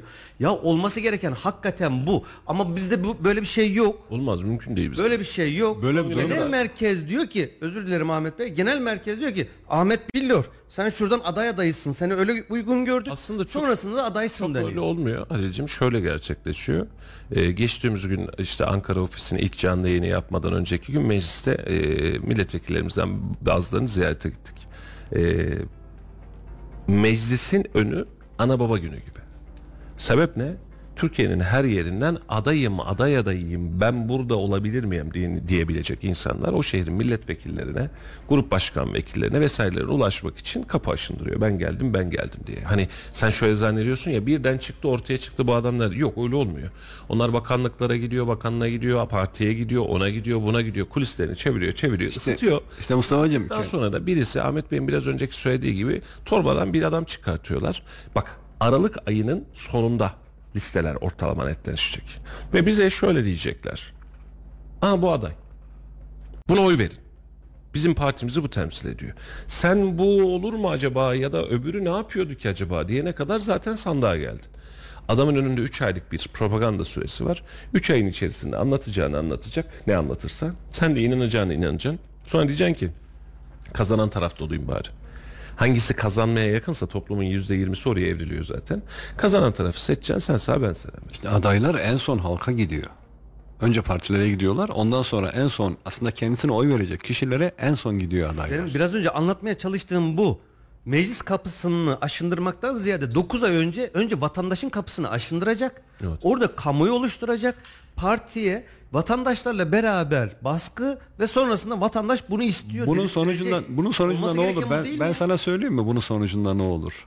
Herhangi bir parti ismi vermeden bile ben belediye başkanı olacağım. İleride işte 3 sene sonraki belediye başkanı ya da 3 4 sene sonraki genel seçim e, genel seçimlerde milletvekili olacağım diye ortaya çıktığın zaman kendini yakın bulduğun ya da aday olmak istediğin partiyi bırak bütün partiler tarafından taşlanırsın. Tabii canım. Şu an şöyle düşün. Bak geçtiğimiz gün Ahmet Çolak Bayraktar aldık. Bu hafta Sayın Palancıoğlu'nu da davet edeceğiz. Şimdi ilçe belediye başkanları ile en yakın olan belediye başkanları. Doğru mu? Hani ola ki ilde değişiklik Merkez olursa. ilçe. Herhangi birisi ağzından evet ben Büyükşehir Belediye Başkanı olmak için de adayım diyebilir mi? diyemez. Diyemez. Çünkü oradaki aday değişmezse, başkan değişmezse 5 yıl boyunca sen benim yerimde gözüm varmış filan diye e, bunun tartışmasını yapacağız. Ya ben senin evinde gözüm yok, arabanda gözüm yok. Siyaseten görev icabı hepimizin orada gözü var. İşte o görevlere geldiğin zaman evinde de arabasında gözün olmuş oluyor. Ya, o da bu mantık doğru. Yani her şeyinde gözün oluyor. Oturduğu eve kadar değişiyor. E şimdi bu adamlar bu cesareti su koyup ortaya ben bunu da burada yaparım ya da buradan bu proje çıkartırım demediği sürece biz bakıyoruz e, aynı tas aynı hamam. Yani birileri geliyor birilerini seçeceğiz sonra da Özgür Özel'in dediği gibi işte hadi muhalefete destek verin neyin kafasında Siyasette birebir e, örüntülü bir şey söyleyeyim. Bundan 6-7 yıl kadar önce bir e, iş görüşmesi daveti aldım o dönemler.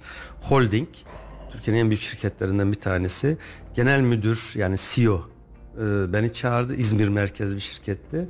E, iş görüşmesinde aynen şu cümleyi kurdu bana. 4 yıl ya da 5 yıl sonra hani klasiktir ya 4 yıl ya da 5 yıl sonra Kendinizi kendini nerede nerede görüyorsun dediğinde ben de 4-5 yıla gerek yok 3 yıl sonra senin oturduğun koltuğa talibim cümlesini kurdum ve iş görüşmesi Ahmet Bey bitti. Bu videoyu çok izledim ben ya internette. Yok vallahi birebir yaşadım. Hani şirket ismi ya da e, e, kişi ismi söylemeyeyim. Birçok kişinin bildiği bir şirketten bahsediyorum.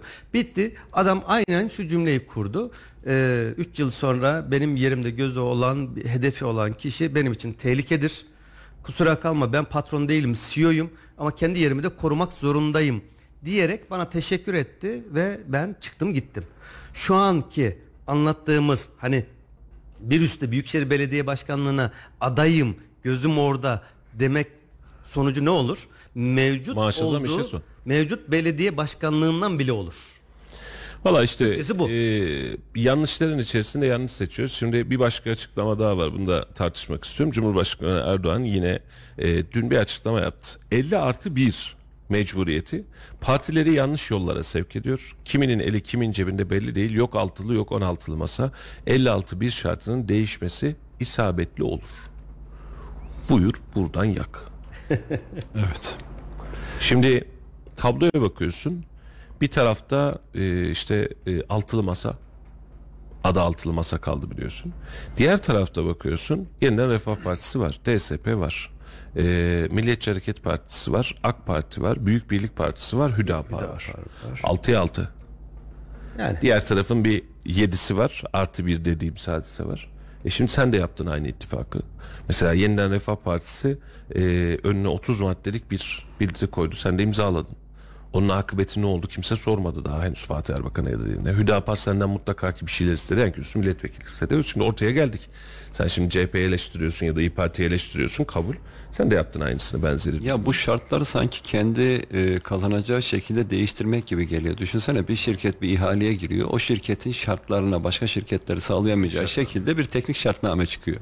Şimdi sanki seçimlerdeki e, bundan önceki dönemlere baktığın zaman yani yüzde işte Cumhurbaşkanlığı seçimi olsun diğer seçimler olsun yüzde 51'in üzerinde e, alan yani güçlü olduğun zaman diyorsun ki çıta yukarı çıkıyorsun çıkarıyorsun yani sen onun üstündesin ya onu hesaplıyorsun şimdi bakıyorsun ha ben bunun altındayım o zaman bu sistemde yavaş yavaş değişiklik %10'luk yapalım. barajda %7'ye benzer şekilde düşünün. Ha yani sanki e, ihale şartlarını e, kaz- kazanacak firmaya göre ayarlıyorlar gibi geldi bana. E, gibi değil de aynen öyle. Zaten güzel bir laf vardır. İhaleye girenler şunu söylerler. İhaleyi e, ihale saatinde kazanması. İhaleyi ihale olmadan önce kazanması. Şartnameyle kazanırsın. Aynen öyle. E şimdi de buna getirmeye çalışıyorlar. Türkçesi Şimdi e, Erdoğan şöyle bir sürpriz yapar mı bize mesela 50 artı 1 sistemini değiştiriyoruz ve başkanlık sisteminin adında başka bir sonra ben bir dönem daha varım der mi mesela? Der.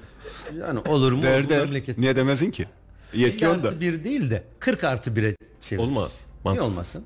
Yok çok, çok en çok oy alan. O zaman 40 artı 1 En dediğinde iki grup girdiğinde ikisi de 40 artı 1 aldığında kalırsın. En çok oy alan diyeceksin. En çok kim Yok oldu? işte 40 olmaz orada. Yani en çok oyu alanın seçildiği Şu kaostan olur. çıktılar ya işte 20 tane aday var. Her biri 5'er puan alsa 100 puan yapar. Alt alan kazanır. Onun gibi bir şey olur yani %6 oy olan Cumhurbaşkanı olur gibi bir şey olur o zaman. Öyle. Sonra sonra o ülkede kaos başlar. Ne derler? Yüzde altı bizi temsil etmiyor derler. Yani böyle de bir riski var bunun. Düşünsene yani sen şehirdesin. Ee, partiler siyaset içerisinde öyle türlü türlü oyunlar, öyle türlü türlü entrikalar, filmler çeviriyorlar ki karşı tarafın oyunu bölmek için karşı taraftan birilerine satın alıyorlar tabiri caizse.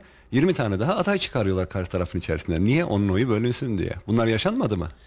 Valla yaşandı da şimdi Yaşanıyor da, yaşanacak da. Önümüzdeki 4 yıl için ben şimdi tespite Ya biz şöyle vekilleri katılıyorum. kiraya bile verdik ya. Şimdi e, ben tespite şöyle katılıyorum. E, Yüzde 50 artı 1 demiş olduğumuz sistemle eğer biz devam edecek olursak Türkiye'nin şu anki siyasi portföyü, siyasi zenginliği buna çok da müsaade etmiyor. Tayyip Bey bu anlamda katılıyorum. Şöyle ki CHP, İyi Parti, Gelecek Partisi, Deva Partisi, Demokrat Parti, Saadet Partisi gibi bir birlikteliği oluşturdu. Her biri dünyanın e, farklı bölgelerindeki farklı taşlar. İdeoloji tutmaz. Mantık, tutmaz. Birinin ak dediğine birisi kara der. Yani siyaseten aslında bu onların en büyük handikapı. Düşünsene Saadet Partisi ile CHP'yi aynı masada bir araya getiriyorsun. Dönüyorsun karşısına Hüdapar'la Milliyetçi Hareket Partisi'ne DSP'yi bir araya getiriyorsun. Bunlar kolay işler değil. Hakikaten kolay işler değil. Şimdi 50 artı 1'in sistemsel olarak bize sıkıntısı bu. Peki eski sistemimiz neydi Halil'cim? Hatırlayalım. Biz eski sistemde şöyle yapıyorduk. Efendim ortaya çıkıyorduk. %35 miydi AK Parti'nin ilk oy oranı? 34 müydü? 33 ya da 34. O civarda 35 civarında bir oyla tek başına iktidar oldu AK Parti. Tek başına iktidar yüzde 35. Şu an aynı AK Parti yüzde 35'i alabilecek güçte olsa tek başına iktidar olamıyor. Ya Sistemi bu hale getiren biziz. Sistemi bu hale niye getirdik? Şimdi 35'te o seçiliyordu, 10'la o giriyordu, 8'de bu giriyordu, 8'de giremiyordu. 10 barajı vardı. 15'te o giriyordu. Meclisi bir ortalama çıkıyordu. %10'u geride bırakıyorduk. Geri kalanın içerisinden de diyorduk ki hadi hep beraber bir cumhurbaşkanı seçelim. Birinci tur, ikinci tur, üçüncü turda oy çoğunluğunu hesap ediyoruz. Salt çoğunluğu değil oy çoğunluğunu hesap ediyoruz. Oy çoğunluğunu hesap edip birini cumhurbaşkanı seçtik. Yıllarca bunu yaptık. Cumhurbaşkanına itiraz mı edildi Ali'cim? Mesela Abdullah Gül cumhurbaşkanı olduğunda biz bunun legal bir cumhurbaşkanı olmadığını düşünüyoruz. Biz bunu kabul etmiyoruz mu dedi birileri ya da Ahmet Evet, Necdet. Sezer'e. Abdullah Gül üzerine 367 garabeti vardı biliyorsun. O zaman 300 e, 311 kişi kaosa el kaldırdı diye Hürriyet, Cumhuriyet e, kocaman kocaman başlıklar attı. şimdi halkın 2006 mıydı e, Cumhurbaşkanlığında seçiminde Ahmet Necdet Sezer'den sonra tam anlamıyla bir garabet yaşadık Abdullah Gül'le alakalı. Ha onun öncesinde Cumhurbaşkanlığı seçimlerinde çok fazla bir sorun yaşanmadı ama e, rahmetli Turgut Özal sonrasında Süleyman Demirel arkasından da Ahmet Necdet Sezer ama Abdullah Gül'ün Cumhurbaşkanlığı seçiminde akıllara zarar kaos oluşturuldu. Şimdi Sonrasında yine olmadı. O ayrı mesele. Bir tek bir Cumhurbaşkanlığında Abdullah Gül özelinde halkın sorunlar vardı. halkın çoğunluğunun temsil edilmesi için daha önce ne vardı? Koalisyonlar vardı. Yani çoğunluğu temsil edebilmen için. Şimdi de ittifaklar var. Aslında çok fazla bir şey fark etmiyor ama Biri seçimden önceydi, bir öbürü iş- seçimden sonra bir ittifaklar işletmede bile, bir yerin hisselerinde bile çoğunluğu almanız lazım ki çoğunluğu temsil edebilirsiniz. Bunun için ister istemez bir sürü parti var, bir sürü parti bir araya gelecek. Daha önceki dönemde neydi? Koalisyon hükümetleriydi. Şimdi eleştiriyoruz. Koalisyon hükümetlerinin içerisinde küçücük ortaklar büyük paylar almaya başladılardı bir dönemde de hatırlarsanız. Yani koalisyonda o çoğunluğu tamamlayabilmek için, hükümeti kurabilmek için bir araya geliyorlar. Ama işte halkın çoğunluğunu temsil ediyoruz diye çok küçük partilere işte bakanlıklar dağıtılıyordu. İşte sen şu bakanlığı al, ben bu bakanlığı alayım. Ne olur unutma Ahmet Bey. Cümle Şu bu kadar. itibariyle Milliyetçi Hareket Partisi'nde Devlet Bey gözlerini kapattı ya da yeni bir genel başkan geldi. Yeni gelen genel başkan da ben bu kadar bakanlığın 8 tanesini istiyorum derse. Diyebilir mi? Ortaklık bozulur. Dedi varsay ki. Şimdi bak Milliyetçi Hareket Partisi ya da Devlet Bahçeli bakanlık istemediği için şu an Cumhur İttifakı'nın eli rahat. Ben bakanlık istiyorum derse ne yapacaksın? Diyebilir mi? Diyebilir. Diyebilir. Şimdi karşı taraftaki ittifakta Benim desteğimle, benim istiyorum. desteğimle şu anda iktidardasınız diye aynen bunu öyle. deme hakkı var. Millet İttifakı'nda zaten o altılı masada e, oturdular. Bakanlık paylaşımı ya Ümit, yaptılar değil Ümit mi? Özdağ'ın son şeyini hatırlasana seçim öncesinde İçişlerini aldı filan kendi kapalı kapılar ardından e, Kılıçdaroğlu da inkar etmedi bunu. Düşünsene adamın oyu yüzde üç İçişleri Bakanlığı'nı istiyor. Yüzde, üç, şimdi- bir kesim ülke yönetecek. Şimdi baştan İşe- beri baştan yönelik. beri hep konuştuğumuz hadise aslında aynı yere geliyor. Şimdi e, Tayyip Bey doğru bir şey söylüyor. 50 artı bir mecburiyeti birazcık sıkıntılı kabul. Ama bunu Cumhurbaşkanlığı seçim sistemine geçmeden önce de biz konuştuk. Dedik ki bugün itibariyle Cumhurbaşkanı sensin. Sen de ülkeyi yönetiyorsun. Şimdi varsay ki 50 artı 1'e o gün itibariyle Selahattin Demirtaş da adaydı Cumhurbaşkanlığına hatırla. Ayrı ayrı. Selahattin Demirtaş'ın yüzde 50 artı nokta artı 50 artı biri aldığını hesap etsene memleketin halini hiç olur. Sen şimdi kendine, partine, teşkilatına tamam bir düzene kuruyorsun. Yarın bir gün senin görev süren doluyor. Yerine birini getireceğiz. Kimi getireceğiz? Mesela Süleyman Soylu'yu getireceğiz. Bunu mecazen söylemiyorum gerçekten söylüyorum. Bak Süleyman Soylu ne güzel bakandı diye başladık. Cumhurbaşkanının yerine bu mu gelecek? Süleyman Soylu mu hazırlanıyor diye konuşuyorduk. Şu an Ali, Ke- Ali Yerlikaya'nın yaptığı operasyonlarla ya bu Süleyman Soylu da Allah Allah filan demeye başlıyoruz. Bu adamı Cumhurbaşkanı yapacaktık biz az daha. Yapacaktık. Evet. Sistemi oyunun içerisinde değiştiren zaten sendin. Tamam Cumhurbaşkanlığı gibi kabiliyetli, hızlı organize olan bir sistem getirdin işin içerisine. Bak buna bir itirazım yok. Yani karar alma mekanizması daha rahat bir sistem getirdik. Bu kabul. Peki bunun artılarını gördük mü? Gördük. Mesela silah ve savunma sanayinde gördük, dış politikada gördük. Ama ve taraftan da ekonomik anlamda, maliye politikalar anlamında da eksisini gördük. Görmedik mi? E bunu da gördük. Eğitim anlamında eksisini gördük. Görmedik mi? Mesela pandemide çok işimize yaradı bu sistem.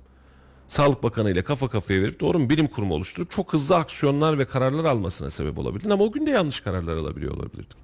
Alındı da yani alınmadı Bir sürü de yanlış karar Aynen öyle. alındı. Sonradan mahkemeye giden bir sürü kararlar oldu. Cumhurbaşkanlığı demiş olduğun sistemle Cumhurbaşkanının yetkilerini arttırmaya tamam ama seçimde bu kadar birleşim yarın bir gün Devlet Bey yaşı var Allah hayırlı uzun ömürler versin Devlet Bey dedi ben bırakacağım artık dedi ya yani yapamıyorum ya da sağlık sorunlar ya da vefat etti bunların her biri bir masanın da alternatifi hiçbirimiz ölümsüz filan Hizmet Tayyip Bey için de geçerli MHP'de de varsayalım ki İsmail Özdemir genel başkan oldu bir, bir kendimize yakın isimlerden konuşarak gidelim diye söylüyorum.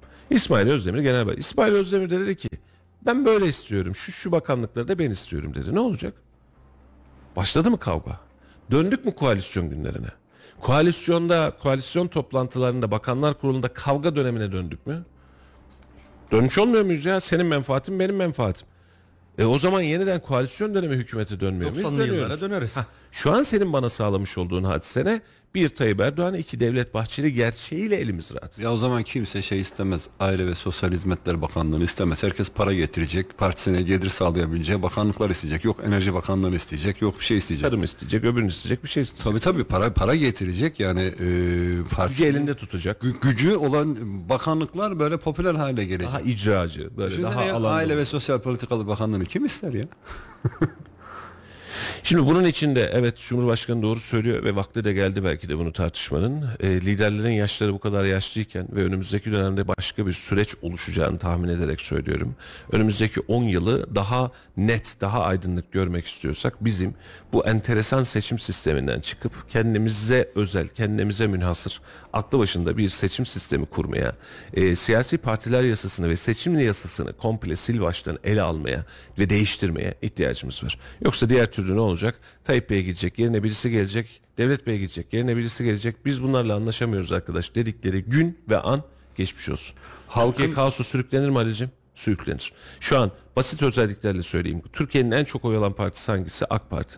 Diyecek ki ben yüzde 40 oy aldım kardeşim Türkiye genelinde diyecek. Doğru mu?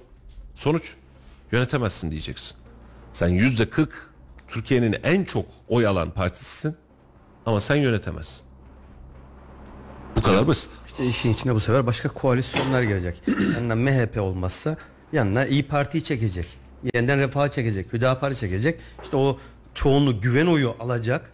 Meclisten güven oyu alacak çoğunluğu elde edebilmek için e, başka partilerle koas- koalisyon yapacaksın. Koalisyon demek de e, bir takım e, Riskler. yani riskler vermek demek, e, bakanlıklar vermek demek ya da müdürlükler vermek demek. Risk taşıyor işte. Yani bir arada duramam. Ya Bak vatan- şimdi milletvekili seçiminde Cumhur İttifakı toplamda yüzde 49.50 oy almış milletvekili seçiminde. Doğru. Şimdi bu oylardan yüzde 36.3'ü AK Parti'ye ait. Yüzde 25.8'i CHP'ye, yüzde 9 YSP'ye Yeşil Sol, yüzde 10.3 MHP, yüzde 9.9 İyi Parti böyle gidiyor. Yeniden Refah'ta 2.9 almış. Şimdi hadiseye bak 36 oy alacaksın. Ama yanında yüzde 10 yoksa ki o bile yetmiyor. Cumhur İttifakı olarak almış olduğun Yeniden Refah Partisi vesaire hepsini dahil ederek düşünüyorsun. 49 nokta buçuk. Sen otomatik olarak devre dışı kalmış oluyorsun. Cumhurbaşkanlığı diyeceksin. Cumhurbaşkanlığında 50 artı 1 çıkacağım işin içerisinden diyeceksin. Ne yapacağız vatandaşa? Önümüze 5 tane daha geldi Ahmet Bey'in dediği gibi. Biri %23 aldı, öbürü %20 aldı, 18 aldı. Böyle gidiyor. 23 alan Cumhurbaşkanı mı olacak? İşte olmayacak. Eski sistemde ne vardı? İşte üçte iki çoğunluk. İkinci tur seçilemedi. Olmadı. Üçüncü turda en yüksek oy alan kimse. En yüksek oy alan zaten eleyerek iki adayla Eleyerek son o tura gidersen biri 50 artı 1 oluyor 50 zaten. artı 1 oluyor zaten. Başka alternatifin yok. Getirmiş olduğumuz sistem o gün itibariyle baktığımızda Cumhurbaşkanlığı seçim sistemi bizim için müthiş bir sistemdi. Görünür tabloyla böyleydi. Bize öyle anlatıldı ama bugün baktığında diyor ki sana ne zaman oyladık biz Cumhurbaşkanlığı seçim sistemini? 10 yıl önce takriben. Doğru mu? Yok o doğru olur mu? Ne zamandı? Bilmiyorum sana sordum ben de. İkinci dönem 5-5 10 yıl önce evet. Evet. Şimdi o süreçte müthiş mucize sistem dediğimiz sisteme bugün itibariyle birisi diyor ki 50 artı bir sıkıntı mecburiyeti partileri yanlış yollara sevk ediyor değişmesi isabetli olur diyor. 10 yıl önce de birileri bakın bu anlamda yanlış yapıyorsunuz dediğinde yo biz yanlış yapmıyoruz diyordu. E, vatandaşın yönetimden beklentisi nedir? Milli politikalar içerisinde siyasi partilerin milli politikaları devam ettirmek adına e, seçime girmesidir aslında beklenti. Ben bir vatandaş olarak benim şahsi beklentim bu. Ama siyasi politikalar üzerinde biz gidiyoruz. 10 Milli yıl falan olmamış ya. Daha 5 yıllık geçmişi var. Yani doğru Cumhurbaşkanı. 2017'de Cumhurbaşkanlığı sistemi referandumla kabul edilmiş. 9 Temmuz 2018'de de uygulanmaya konulmuş. Daha 5 yıl. 5 yılda biz sistemi tekrar tartışır hale geldik. Bu kadar basit. Hepsi bu kadar. Yani işte bundan 3 yıl önce ekonomik sistemi değiştiriyoruz. Bugün bak ne kadar yanlış yapmışız diyoruz onu tartışıyoruz. İşte ben Bayağı o yüzden diyorum siyasi siyasi politikalar değil milli politikalarımız üzerinde gitmemiz gerekiyor. Aynen öyle. Ve burada da yaptığımız yanlışları düzeltmek için bizim günübirlik değil, kalıcı politikalara ihtiyacımız var. Kalıcı eğitim sistemi, kalıcı reform sistemi, okumuş cahillerden kurtulmak istiyorsak eğitim sistemimizi, milli manevi değerlerimizi sil baştan ortaya çıkartacağız. Bir ufuk belirleyeceğiz. O kızıl elmayı göstereceğiz insanlara. Ne oluyor diyeceğiz. Doğru mu kardeşim? Yani bu iş böyle bir iş. Sen şimdi bunun içerisinde okuduk okuduk ya dün yani hakikaten zor geliyor insanlara. Okuyor çocuk filan ondan sonra diyor ki bu insanlar bunu zamanında nasıl yapmış diyor. Sen sadece okuldan sınava sınavdan okula ve yemek yeme sosyal medyayı kullanmayla giderken e, senin geçmişinde bin yıllık ya bir iki bin yıllık belki de tarihinin içerisinde insanlar buluşlar gerçekleştiriyordu. Ve çünkü onların tek bir kaygısı okulda sınav kazanmak değildi bir şey icat etmekti. Bir faydalı olabilmekti. Şimdiki geldiğimiz sisteme bak en başarılı öğrenciyi dahi üniversite sınavında en yüksek puanı nasıl alırsın diye 20 yılını yiyoruz bu çocuğu. Onun sonrasında efendim bizim cahillerimiz var. Ya biz cahil ettik zaten. Bile bile cahil ettik. Zırıl zırıl cahil ettik bu insanları. Elimizden hiçbir şey gelmedi, hiçbir şey yapmadık. Seçim sistemi diyoruz. Karşımıza seçimler geliyor. İktidarı muhalefeti. Hepsi yanlış yolda. Ben böyle bir saçmalık görmedim. Bak yani yıllardır hani ömrümüz yaşımız yetiyor çok şükür. Eski dönemlerde de biz siyasi tarihler gördük. Doğru mu? Yani siyasi girişler, Demireller, Özallar, Vırtlar, Zıtlar yani böyle bir siyasi çekişmeler falan vardı. Ben bu kadar saçma sapan bir kör dövüşünü bilmiyorum ya. Yani ne diye gittiği belli olmayan bir kör dövüşüne doğru döndü. Ve seçime yaklaşırken dikkat edin vatandaşa soralım yani seçimle alakalı insanların bir umudu var mı? Nasıl bir umudu? Yani Türkiye daha güzel olacak umudu var mı? Yok. Bildiğimiz gibi devam ediyoruz. Oy vermek için oy veriyoruz. Alternatifini ben seçmiyorum. Alternatifi yok işin. İşte Olmasın mı? Ya olsun da yüzde 49 alsın öbürü de yüzde 51 alsın. Bak bir şey değişiyor. Yüzde 49'a yüzde 51 dediğimiz Cumhurbaşkanlığı seçiminde EYT'li mutlu oldu. Hiçbir şey olmazsa. Misal veriyorum ya. Ya bir faydası oldu. Vaat verildi. Mesela mülakat kaldırılacak vaadi verildi. Ya bak bir şey çıkıyor. Muhalefet varsa karşısında birileri bir şey söylüyorsa sen de etki çıkartmak zorundasın. Ücretsiz telefon ve tablet verildi. Ve 9500 geldi bak. TL. Olsun öyle ya da böyle az ya da çok verildi. Şimdi şöyle düşün. Memduh Büyükkılıç yeniden adaysın dediler adama. Diyecekler. E, şimdi çıktı. Ne çıkartsın ki ortaya? Yani ne gerek? Sadece oy oranı ne kadar yüksek olacak diye bir başarı segmenti çıkartacak. Var mı ötesi? Ya bu %50 ile mi aldım? %70 ile mi aldım? Da tartışma bu. Şeyi, şeyi hatırlatmıyorum sana şimdi hani Amerika Birleşik Devletleri ne diyoruz? Büyük aileler yönetiyor, büyük şirketler yönetiyor. Ha, başa kim geçerse geçsin o şirketlerin o ülkenin üzerindeki kurdukları planlar üzerine onu yönettiriyorlar. Evet. Şimdi Türkiye'de böyle bir oluşum var mı? Yani milli e, politikalarımızın olduğu, devletin politikalarının olduğu bir aslında böyle olması gerekmiyor mu? Yani ya da var da ben mi bilmiyorum. Ahmet Bey mesela bizim milli politikalarımız var. Sadece bu dönem özel değil, yıllardır var. Ama bu yıllardır olan politikalar gelen Ama siyaset onun üstünde. Tabii. Şimdi e, geçtiğimiz yerde hatta bunu da konuşmuştuk yayında hatırlarsınız. Bizde yüzde 85 oranında siyaset etkiliyor. Yüzde 15'te bürokrasi tamamlıyor. Ama Avrupa'da ya da başka toplumlarda bu oran tam tersine dönüyor. Siyasetin etkisi çok az. Yani Trump gelmiş, Biden gelmiş, bilmem bir şey gelmiş. Kim gelirse O gelsin. ülkenin çıkarları neyse ona göre hareket ediyorlar. %15 pozisyonu değiştirebiliyor ama genel itibariyle alt taraftaki yapı diyor ki yok diyor. Bak benim milli politikam bu. Bu ulusal güvenlik meselesi, bu şu meselesi diyor. Ben ben hedefim bu diyor. Bak bitiyor. İstihbarat çalışıyor, dışişleri çalışıyor, her şey çalışıyor. Senin getirmiş olduğun adamlarda var mı var. Kontrol ediyor. Bizde öyle değil. Her gelen sistemi sil baştan değiştiriyor. Yetmiyor. hali hazırda var olan sistemi ya Allah aşkına bir bakın 2002'den bu tarafa kaç kez sistem değişti. İşte biraz önce Halil hatırlattı 367'ye döndük olmadı buna döndük olmadı burayı değiştiriyoruz dedik. Şimdi ülkenin zihni kaldı mı burada? Ülkenin bir background'u kaldı mı? En kötüsü şu oluyor Ahmet Bey. Mesela adalet mekanizmasının içerisine bir yer var. Bunlar balyozcu diyorsun alıyorsun. Sonra bunlar FETÖ'cü diyorsun alıyorsun. Sonra işte 20 yaşındaki gençleri hakim yapmaya çalışıyorsun. Yaptık mı yaptık. Şimdi adalet sistemi diyoruz. FETÖ'cüler gitsin mi? Vallahi sonuna kadar gitsin. Hiç umurumda değil. Yani kaçak sınavlarla, sahte işlerle filan gelenlerle savunacak halimiz yok çok şükür. Ama bir taraftan da hafızayı da yok ediyorsun. Bunları getirerek hafızayı yok ettin. Bir de göndererek bir kez daha yok ettin. Milli eğitime bak. Ya Kaç çok- tane bakan değiştirdik? Kaçıncı bakanımız bu? Allah aşkına ya son 20-21 yılda nitelikli, mantıklı bir milli eğitim projesi üretebildik mi? İşte bunun için diyorum tarımda, eğitimde, savunmada, ne bileyim teknolojide milli politikalarımız bu kadar çok oynanmamalı. Demek ki oturmamış. Yok demek ki politikalarımız yok. Yani temelde temelde var. Nedir? Ülke bütünlüğünü bozmayacaksın. İşte ülkeni savunacaksın. Eğitim e, eğitimi destekleyeceksin. Bunlar çok temel kavramlarda var. Bu düzenlemeyi ancak ülkesini gerçekten çok seven, yapacağı değişiklik kendi alanını daraltsa da, yarın bir gün kendi koltuğuna sebep olsa da, buna rağmen bu düzenlemeyi yapabilecek insanların becerisiyle olur. Kurucu meclis filan denir yani. Kurucu bir ülke sistemi oluşturursun. Ve bundan sonra dersin ki bak ben bir dönem sistemi düzelttim, anayasayı değiştirdim, doğru mu? Bak bu ve daha yokum. Ya bunu yerele indirgesek mesela yerele indirgeyelim bunu. Yani belediye başkanı kim olursa olsun bu şehir için ihtiyacı olan eğer bir yolsa o yolu yapmalı. Belediye başkanı kim olursa olsun onu durdurmamalı. Ya da bu şehir için tanıtımı için, e, turizmi için ne gerekiyorsa kim başa gelirse gelsin yerel belediyelerde gerek ilçe gerek büyükşehir hiç fark etmez. Bu şehir için ne gerekiyorsa bunu yapabilecek. şeylen planına devam etmeli değil mi? Tabii tabii onu yapmalı işte bunu diyorum ben. Önceki belediye başkanının projesiydi diye defterin kapağını hiç açmamazlık etmemeli. İzni alınmış işleri mesela. İşte onu yapan insana da oy vermemeliyiz. E, bilmiyorsun ki. Konuşamıyorsun bile. Anlatamıyorsun bile. Anlatıyorsun. Cephe alıyor. Anlatıyorsun küsüyor. Anlatıyorsun sen kötüsün diyor. İşte biraz önceki bahsettiğin insanlara ihtiyacımız var. Yani e, AK Parti yanlış hatırlamıyorsam ilk dönemlerinde bunu yaptı. Evet. 2000'li yıllarda ilk iktidara geldiğinde hatta şöyle bir şey hatırlıyorum. E, seçimden sonra bir icraata giriştiler. Muhalefet buna karşı çıktı. Ondan sonra AK Parti çok güzel bunu kullandı. Dedi ki ya bu dedi sizin dedi seçim vaatlerinizde vardı. Bu ülke için olması gereken bir şey. Ve biz bunu yapıyoruz. Niye karşı çıkıyorsunuz dedi.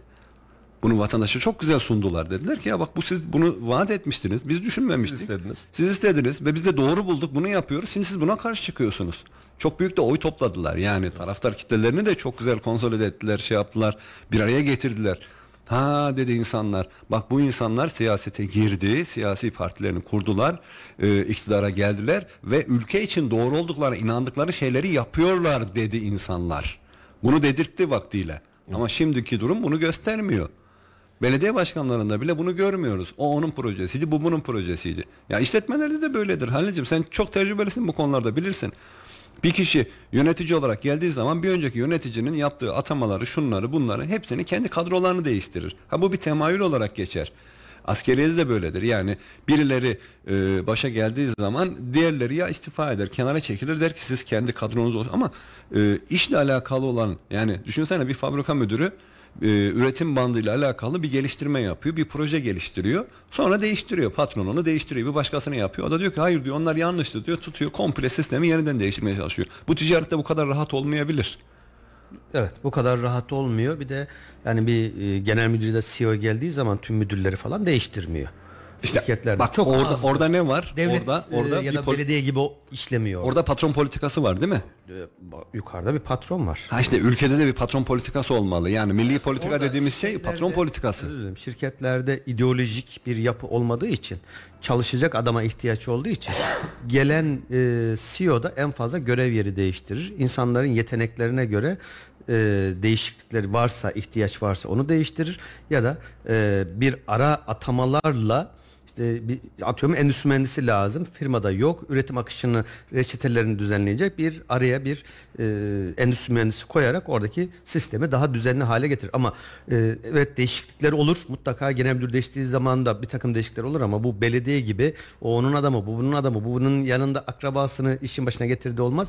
Getirmeye kalktığı anda zaten ertesi gün patron hem onun hem diğerini işine son verir. Orada biraz daha katı İşte kurallar. yerel belediyeleri de böyle olmalı. Hah, belediyelerin de böyle olması gerekiyor. Efendim yavaştan sona gelelim izninizle. Ee, yarın yine aynı saatlerde sizlerle birlikte olacağız. Bugün akşamda saat 20'de basın masasıyla Kayseri gündemine Kürşat kardeşimle bir miktar daha değerlendirmiş olacağız. Mevzu uzun ama iki tane ma- maddeyle e, neredeyse süreç bitti. E, yarın e, devamını getirelim Allah'tan mani gelmezse. 2024'te ehliyet fiyatları 20 bin lirayı bulacak diye bir röportaj yapmışız. E, bakalım vatandaş ve sokak ne söylemiş 20 bin liralık ehliyet fiyatına. İyi ki ehliyetimizi almışız ya. İyi ki ehliyetimizi almışız. Zamanında almışız. Bak ne para ediyor şimdi Çok filan. ucuz almışız hem de var ya. Aynen öyle. Ee, efendim Laf Sokak'ta ile sizi baş başa bırakıyoruz. Yarın yine aynı saatlerde birlikte olacağız efendim. Yarına kadar havanız da güzel olsun, keyfiniz de güzel olsun. İyi haberlerle karşı karşıya gelelim. Ee, kendinize iyi bakın efendim. Hoşçakalın. Hoşçakalın. Hoşçakalın. Olaylık versin diyeceğim bu. Memlekette ucuz olan ne ki? 20 milyar nedir ya ben 500 liraya 600 liraya aldıydım 2011'de falan. Yani çok pahalı gerçekten pahalı. Ne yapacak bu insanlar bilmiyorum yani. Ehliyet fiyatları 4 bin lira, 3 bin lira civarlarından geldiğimiz nokta 20 bin lira gerçekten çok yüksek, çok pahalı.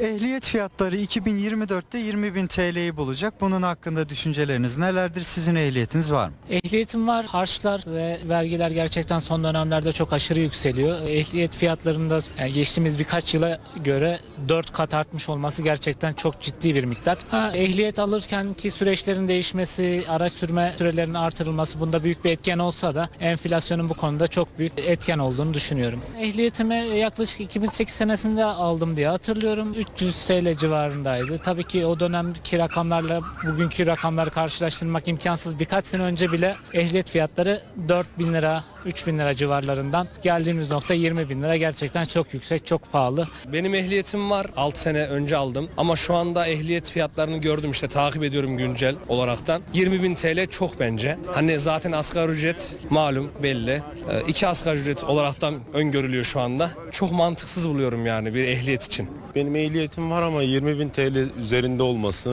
ehliyet alacaklar için ciddi bir sorun oluşturabilir. Yani çok fazla bir artış olduğunu düşünüyorum. Umarım daha düşük fiyat olur. Kısa sürede bunu yetkililerimiz görür. 10 bin TL civarında olması idealdir bence. Çok yüksek miktarda buluyorum. 20 bin TL'yi kabul edilemez yani. Çok fazla.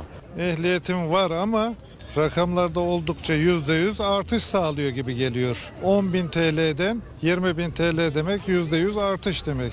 Bu rakam şimdiki gençlere oldukça pahalıya mal olacak gibi.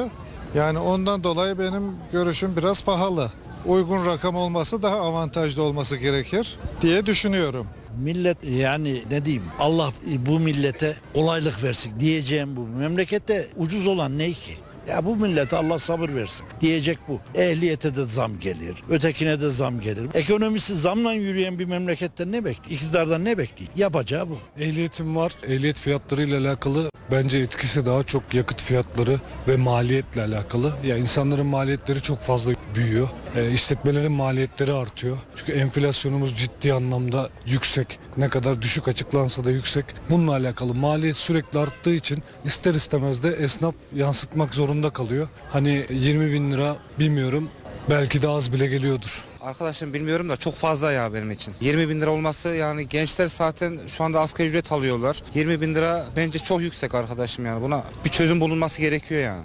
Ama şimdiki asgari ücrete bakarak yani bilmiyorum ya ben bayağı uygun almıştım yani. Önceki zamana bakarak. Şimdi arada değerlendirme yaparsak bayağı bir ciddi fark var arkadaşım. Bu kadar her şeyin zamlanması normal. Yani ehliyetler zamlanmış pek de şey değil hani. Her şey pahalandı kardeşim. Hayat şartları bayağı zorlandı yani. 20 milyar nedir ya ben 500 liraya 600 liraya aldıydım 2011'de falan. Yani çok pahalı gerçekten pahalı. Ne yapacak bu insanlar bilmiyorum yani.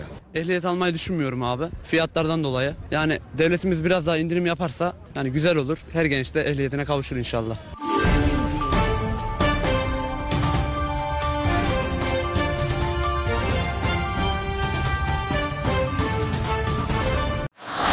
Radyo Radar yol açık sona erdi.